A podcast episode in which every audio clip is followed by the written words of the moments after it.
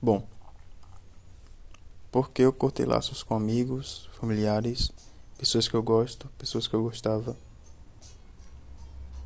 Recentemente, eu estava conversando isso com uma amiga, que na verdade eu tinha parado de conversar há um bom tempo. Mas antes dessa conversa, eu já estava fazendo essa análise e pensava muito em poder falar sobre isso.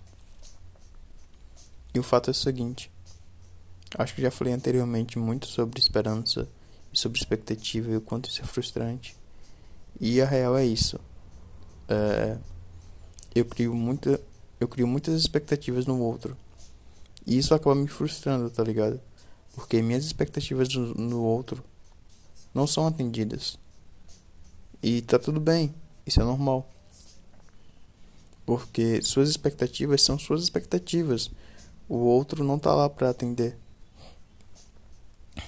Então, por medo de me frustrar, eu tô evitando contato com todo mundo. Isso é frustrante ao mesmo tempo, tá ligado? Eu tento não me frustrar e me frustro porque sentir a ausência dos outros, sentir saudades é muito complicado. E tem outro ponto também. Eu não sou muito de atender as expectativas dos outros. Então, para que não frustre os outros, eu me afasto. Entendeu? É meio como um mecanismo de defesa. Uma forma que eu uso para me precaver e precaver os outros de se frustrarem. E ao mesmo tempo eu me frustro e frustro os outros. Entendeu o paradoxo? Paradoxo, que merda. Entendeu o paradoxo? É basicamente isso, tá ligado? Na expectativa de não me frustrar, eu me frustro com a expectativa de não frustrar os outros. Acho que é por isso que falam que eu sou pragmático, porque eu planejo as coisas, ou que eu sou indeciso, não usar outra palavra para definir quem sou ou como ajo. E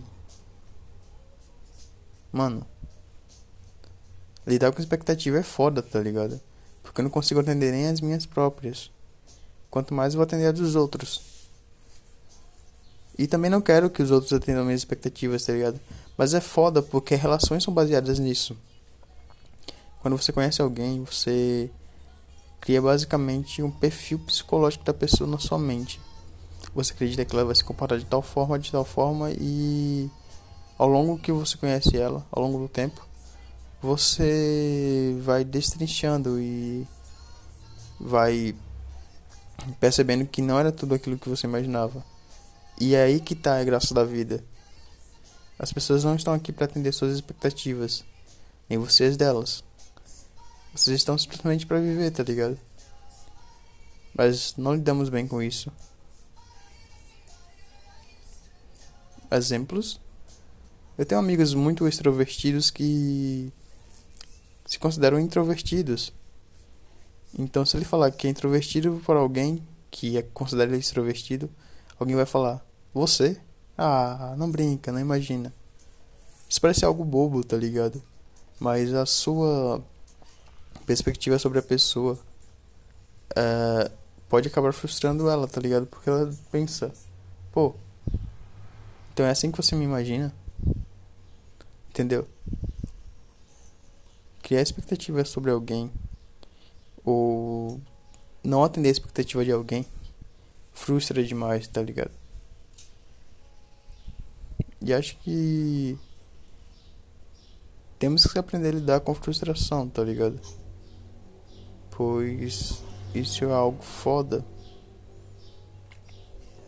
Bom, basicamente, na minha no meu momento, no meu, momento atual, é, por estar lendo bastante, pelas pessoas saberem que eu converso bastante sobre livro, as pessoas acham que eu sou intelectual, tá ligado? E não, viado, eu sou um idiota. Pô, eu sou banal. Sou ignorante pra caralho, tá ligado? Sou leigo. A questão é que eu troco filmes ou outros meios de vídeo por leitura. E por prazer, tá ligado? Não que isso me torne um intelectual. Tem muita gente que lê bastante e continua burra, que é o meu caso, tá ligado? É, e é isso, mano. Estereótipos geram expectativas. Pré, pré-conceitos, tá ligado? Não preconceito, mas conceitos que você criou antecipadamente sobre outro geram expectativas. E expectativas não são atendidas, são quebradas. Quase 100% das vezes, porque eu não tenho dados ou estatísticas certas sobre isso. Eu não posso dizer que algo é isso ou algo não é isso. Não me cabe, tá ligado? Eu apenas estou comentando sobre algo que queria comentar, que é expectativa e frustração, que é sobre não atender as expectativas e se sentir frustrados e se sentir frustrado porque os outros não atendem sua expectativa. E peço desculpas a todos que se relacionam comigo, mas me desculpa, mano, eu não consigo Quer dizer, eu até consigo manter um papo longo, massa.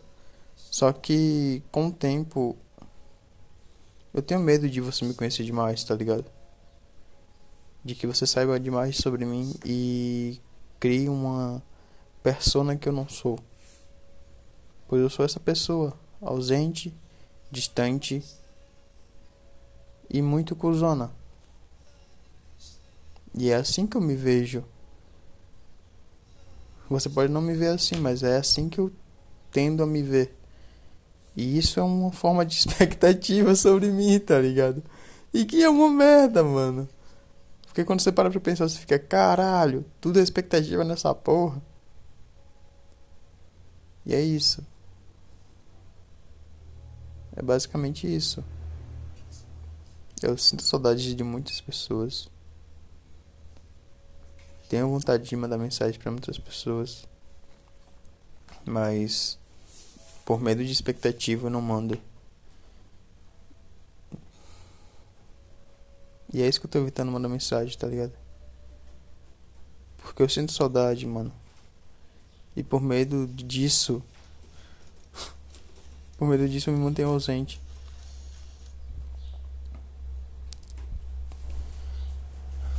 Bom. Eu sumi do WhatsApp e me encontraram no Telegram. E eu recebi mensagens, tava com muita saudade, então continuei conversando com as pessoas. E mano, é foda porque tipo tem um período de tempo da resposta e do envio da mensagem da resposta. E eu sei que a pessoa não vai estar sempre online lá pra mim quando eu quiser. Mas mano, eu gero eu tenho fico ansioso, tá ligado? Gera uma tensão em mim. Eu fico esperando sua mensagem, mano. Eu não converso com ninguém porque eu fico esperando a mensagem daquela pessoa. Eu fico, caralho, caralho, cadê a mensagem? Cadê a mensagem? Isso me deixa neurado, porque eu fico pensando nas conversas que poderíamos ter. Entende? Eu crio todo uma trama, tá ligado? E quando não ocorre, eu me frustro.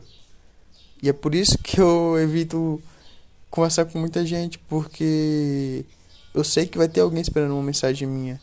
Eu não vou mandar.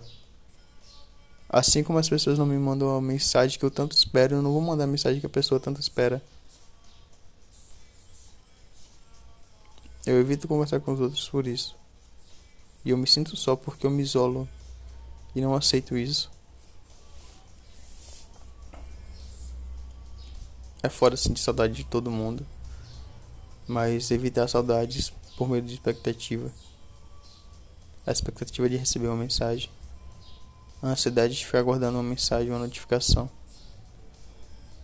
E o medo de não saber responder. Bom, meu nome é Max. Espero que tenha gostado do meu. Acho que podcast. E muito obrigado por escutar. Se achar alguma coisa interessante, e quiser escutar mais besteiras vindo da minha mente, é só escutar os outros áudios. A dela não tem, irmão. A dela não tem.